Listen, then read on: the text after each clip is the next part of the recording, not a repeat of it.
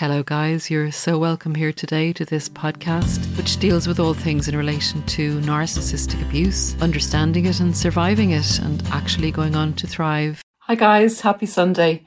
Welcome back to the channel and really welcome new subscribers. There was a great amount of comments on the last video about the narcissist being possessed. So thanks a million. Thanks for being here. And I hope that you get some value from the channel. You certainly will from the comments and just the great sense of community we have here. So guys, last night I was just watching some videos, as we do on YouTube. And I came across a video that David DeMars had up. And it was kind of a video, if you can say for fun, like for people that are kind of past the excruciating part of the pain in relation to the narcissist, and just kind of trying to bring a bit of light-hearted humour into a very dark subject. But so David was going over different comments that the narcissist traditionally would make, and he just read out a list of about 100, things they come out with. Now, normal people can come out with them as well, but it's just a kind of a continuum that they're on, that they come out with these comments a lot. So he kind of said, can you write down in the comments section, guys, what, the thing the narcissist would have said to you repeatedly. And it really made me reflect and think back. So I started commenting and I wrote down a few comments that the narcissist had made to me. But one really stood out for me, and it's inspired this video, because towards the end of the relationship, or at the discard stage. Now, this comment was interspersed every now and again, but not very often in throughout the 2-year period that I actually lived with the narcissist. So the comment was, if only you hadn't been so obsessed with my ex. And this comment itself was actually probably the reason that was being put forward. If you'd go, I went through a few emails and stuff, and it was the main reoccurring theme that was the reason for the discard that he put forward, which wasn't the reason for the discard at all. The reason for the discard was, I'll go into it in another video. But anyway, that was the main theme that was running through the discard phase. And it was the comment itself was a total misrepresentation of the actual truth. It was a total distortion of the truth. So I was going to do this video about that comment, if you can bear with me, and if you find anything that might resonate with you, please leave it down in the comments. I would be fascinated on this one. So the theme of the video really in relation to this comment is triangulation. And I'm going to share some of my own experience, as I said, in this video. A few subscribers have asked me, could I put more of my own experience into the videos? So to the people that asked me, here's a video with some of my personal experience in it. So initially, in a relationship that the narcissist transactionship or situationship that we get into with the narcissists, they often, as we know, present as the victim. And they are usually a victim. They can be a victim of circumstance, that comes into it as well.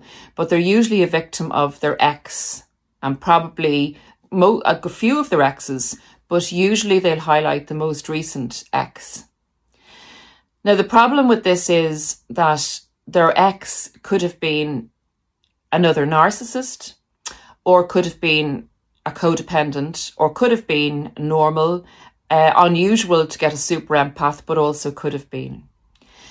So it's hard for us to make an assessment of the person if we have any involvement with them until time has passed. Because as we know, when the narcissist maybe leaves us or whatever, or discards us, it can set off a chain of reactions if they block you and stuff, where you go looking for answers and it appears that you're chasing them, or it appears that you're crazy. So a normal person can appear to be what the narcissist says. They can appear to be crazy, unhinged, vicious, they can appear to be different things that they're actually not. And then again, if the narcissist was with another narcissist, what the narcissist is saying about himself or herself being a victim can have some validity, in that the person that they were with previous before you may have been another narcissist and may have been as bad as the narcissist is that you are with. So notwithstanding that kind of explanation, it's just pertinent to this video when I'm trying to give you my own personal circumstance. Usually the narcissist's ex is nothing like what the narcissist actually says they are. Normally we find out at the end that the ex was not all the things the narcissist said, and the narcissist was projecting everything onto the ex. But there are different circumstances where some of what the narcissist says may have been true. So taking that on board, when the narcissist targeted me, they did the victim for sure. They appeared to be taking responsibility and actually use that word sometimes. They will use it and say, you know, I have to take responsibility for what I've been through. And that can totally throw you off guard, because it presents a person, you know, this person has reflected on the past and really seems to be a good, clean living person, and they seem to be taking responsibility for their lives. It's just a covert game of the false mask presenting, mask management, basically. But they come to you as the victim, and they often portray their ex as being evil, the spawn of the devil, someone who is cruel, basically has all the bad traits that anyone could ever have on this earth. And they present themselves as the victim, and part of the ensnarement of you is you agreeing subconsciously to help them out of that situation. And that, again, is another red flag. When someone comes from a situation like that, although it can be authentic that the last person that they were with, you know, wasn't great, was maybe even a narcissist or whatever, the thing about it is that if it's extreme and the person presents as a real victim and they're going on and on and on about how bad that other person was, that is a red flag, because that's not a person who's healed or a person who is healthy. Anyway, this is the way the narcissist ensnared me. And throughout the relationship, this person was hugely involved herself in our relationship. So there's never just the two of you in a narcissistic intimate relationship. There's always at least one other person. They will triangulate you with family and kids and animals. They triangulate you with anything that moves or even doesn't move. But the intimate relationship with a narcissist is never, never just the two of you. So initially, you know, this narcissist presents as a victim who has had this evil person as his last partner. And you go in with the hope that you're going to help this person that you're falling in love with distance themselves from the person who they described as evil and destructive. And then you kind of feel, this is my experience, that you're going to resolve this, you're going to get over this, and you're going to be just the two of you together, you know, growing together and making a good life for yourself. However, this is not their trajectory. This is the opposite of what they want. They don't want peace. They want the stimulus of this other person that they're triangulating you with. And there's a few reasons for this. They feel extremely insecure, and narcissists can't self-regulate that feeling that you love them because of who they are and that they have power and control over you. They can't just accept that you love them. they have to be the ones to make sure that they know that. It's hard to describe. They have to see your reaction when they try and make you jealous, when they try and triangulate you with another person. They want to see you jealous and giving an emotional reaction to that, so that they can feel secure that you actually love them because you're jealous of the other person that they're dangling in front of you all the time. So that's one reason that they do it. The other reason is to control you, in that you will work harder to be with them, to have their approval, to let them know that you are totally loyal to them, and that they pit you against the other person so that you fight their battles for them. They will actually, there's two ways they can triangulate you, on a thought level and on a presence level. So they can actually, usually in the start of the relationship, they can introduce this person. They'll tell you, you know, how bad they are, but they'll also drop the odd clanger by saying, but she did cook very well. And that's usually to egg you into feeling that you're not good enough, that no matter what you're doing isn't good enough. And they'll draw into your feelings of self-doubt.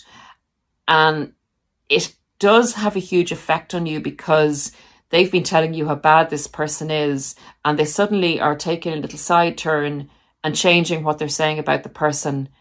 But they'll overcome it again by putting something bad in. But it's like they're keeping you in a state of chaos. They're really involving you with this other person. They won't let this other person go. And it's very disturbing, because you can't go on a path with them where you feel you're making progress. You feel they're healing and you're helping. That's not the case. Anytime you get a little bit forward, they'll pull you back with something like, actually, it wasn't as bad as I was saying it was. And you're going... You're just kind of, what, where am I? What the hell is going on here? So if you have the complication that the ex is also a narcissist, they're also enjoying the triangulation of you. They're also enjoying the emotional reaction that they're getting by involving themselves in your relationship. And in my circumstance, the involvement was horrendous and frequent and awful. It even got to the extent where the ex-narcissist called the police to our house and said we were starving the children when the narcissist's two children were with us. That we were starving one of the children. It was mind-blowing stuff. And when you're in it, you don't realise how bad it is. But when you get out of it, guys, I'm sure you found this, and you look back and you go, all that drama and chaos and manipulation and three-way conversations and bringing other people into your relationship, at least they're the ones that you knew about, and continually throwing this other person in your face. And even though you wouldn't have had the trait of jealousy, that it would be very low down on your bad traits, the fact that someone's pushing something at you all the time, it brings feelings like that up. Right? I'm pleased to say that I dealt with it in a logical way, because genuinely I'm not a jealous person. But I got to the stage then, towards the end of the relationship, when I kind of, something drops, the penny drops for you, and you kind of realise, this is a bit odd. We're not making any progress in developing healthy boundaries with this other person. They're constantly in our lives. And then you realise that the narcissist is actually, as you back off from the situation, as you realise that you being involved in the situation isn't healthy either, and you take a stand and think, well, I'll leave them to it. Let them work it out themselves. This is something they need to work out themselves. And you even tell the narcissist that. That is not helpful to the narcissist. That's not what the narcissist wants. So I do remember towards the end, the narcissist saying, oh, look, I've got an email here from my ex and she mentions you in it. And she says that you are the cause of this and that. I said, I don't want to hear any more. He said, do you want to see it? And I said, no, I don't. Thank you. And at that stage, when you begin to cop on, that the narcissist is actually enjoying your involvement and is actually encouraging you to continue this crazy, awful situation of the triangulation with someone. And you stand back and you stop giving supply. This is a big no-no for the narcissist as well. So with that being said, it was really, really unusual to have the discard come and then the reason given for the discard, or one of the reasons. Now, the discard was about me establishing boundaries, and it was about financial boundaries and not giving as much supply to the narcissist, going naturally grey rock, even though I didn't know anything about narcissism at the time. But this was kind of flung back at me as if only you hadn't been so obsessed with my ex. Which is a disgusting distortion of the truth, because it's the narcissist who used the ex to gain supply and to gain control over you. And you're just left flabbergasted, because you know it's so provocative. You know how untrue it actually was. But that's how disgusting and vile they are. So guys, if someone, it's a big warning sign, a big red flag, if someone comes into your life and they bring other exes with them, it's very unhealthy. I thought a lot about it, and I thought, what would a healthy relationship look like? You know, that's not a narcissistic, abusive relationship. And a healthy partner, first of all, isn't going to get into a new relationship with someone until they have healed from the last relationship. And I was wrong-footed, because the narcissist was out of the relationship, formal relationship, for 2 years. They would have healed, in my opinion, to the extent that they had established a new type of relationship with their ex, a mutually respectful relationship that had moved on from the intimate stage where they were very involved in each other's lives. Now, I know there are exceptions to this. Some people stay friends with their exes, and then some people have narcissistic exes who they can't establish that good, healthy, you know, cooperative relationship with going forward. But there should be some evidence that the person has managed to establish boundaries and established a way of conducting themselves, maybe dealing through email where they have children together and making arrangements like that, or have a healthy friendship with the person that doesn't involve them coming into their new relationship in an inappropriate way. And in my humble opinion, again, the person that you go into a relationship with, who has had, you know, serious long-term relationships in the past, should help you to understand that it's now the two of you, and to help you feel secure if you have any insecurities, you know, with regards to that, to talk to you about things, to not want to overly involve you in their past relationships, to protect you if their ex has a go at you, you know, in some way, to make it clear that you're their priority now in relation to, you know, an intimate relationship setting, and to seem to be at peace with the past, in that they are healthy enough to have a relationship with you where they've dealt with the past issues. And if the past issues are ongoing, that they're dealing with them in a healthy way. You know, that they're dealing with things through a solicitor if they still need to be in contact with the ex because of children. They're dealing through email if the ex is abusive or wants to be too much a part of your new relationship. So guys, these narcissists will say amazing things to us at the end of relationships to make us feel that it's our fault. That's another huge reason for saying something like, if only you hadn't been so obsessed with my ex. In other words, we could have had a great relationship, and it's all your fault that we're not having a relationship, and you have problems because, you know, you're jealous and you're this and you're that. They at the time they come to the relationship with you, they've painted the ex as black and you're white. You know, with their black and white thinking, that they can't have two people in the same position being white, and there's no grey area. They can't see their ex in the past for their good points and their bad points and all the things that go on in between. So when they're devaluing you, you're becoming not white. You're not grey now, but you're just becoming not white. They're about to flip the coin and paint you black and paint the ex white, or paint whoever they're going to white.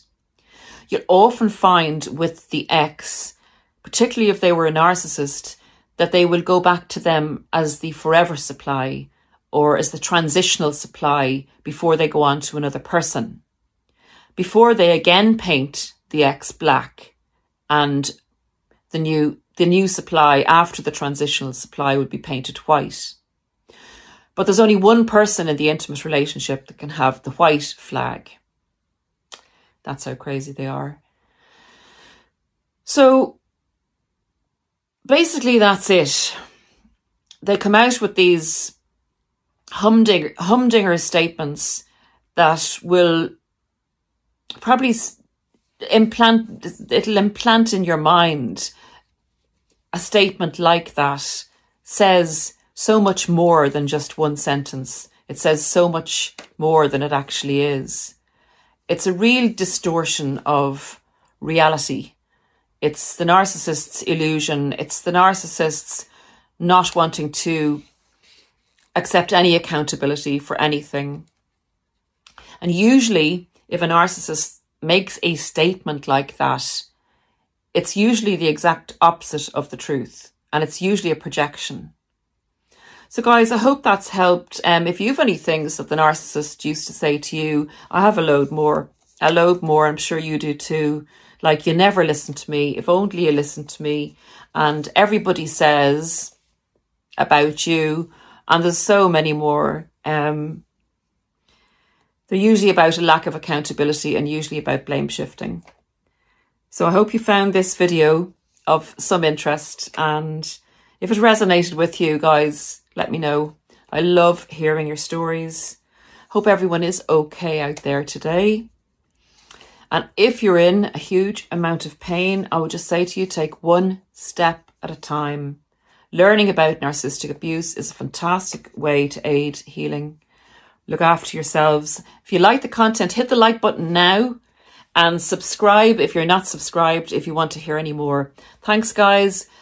Have a blessed day, and I will see you again very, very soon. BetMGM has an unreal deal for sports fans in Virginia. Turn $5 into $150 instantly when you place your first wager at BetMGM. Simply download the BetMGM app and sign up using code CHAMPION150. Then, place a $5 wager on any sport. You'll receive $150 in bonus bets, regardless of your wager's outcome. And if you think the fun stops there, the King of Sportsbooks has plenty of surprises in store. Check out daily promotions, same game parlays, live bets, and so much more. Download the app in Virginia today and get $150 in bonus bets instantly from your first wager, only at BetMGM. BetMGM and GameSense remind you to play responsibly. See BetMGM.com for terms. 21 plus only. Virginia only. New customer offer. Subject to eligibility requirements. Rewards are non-withdrawable bonus bets that expire in 7 days. Please gamble responsibly. Gambling problem? Call 1-800-GAMBLER. Promotional offer not available in Washington, D.C.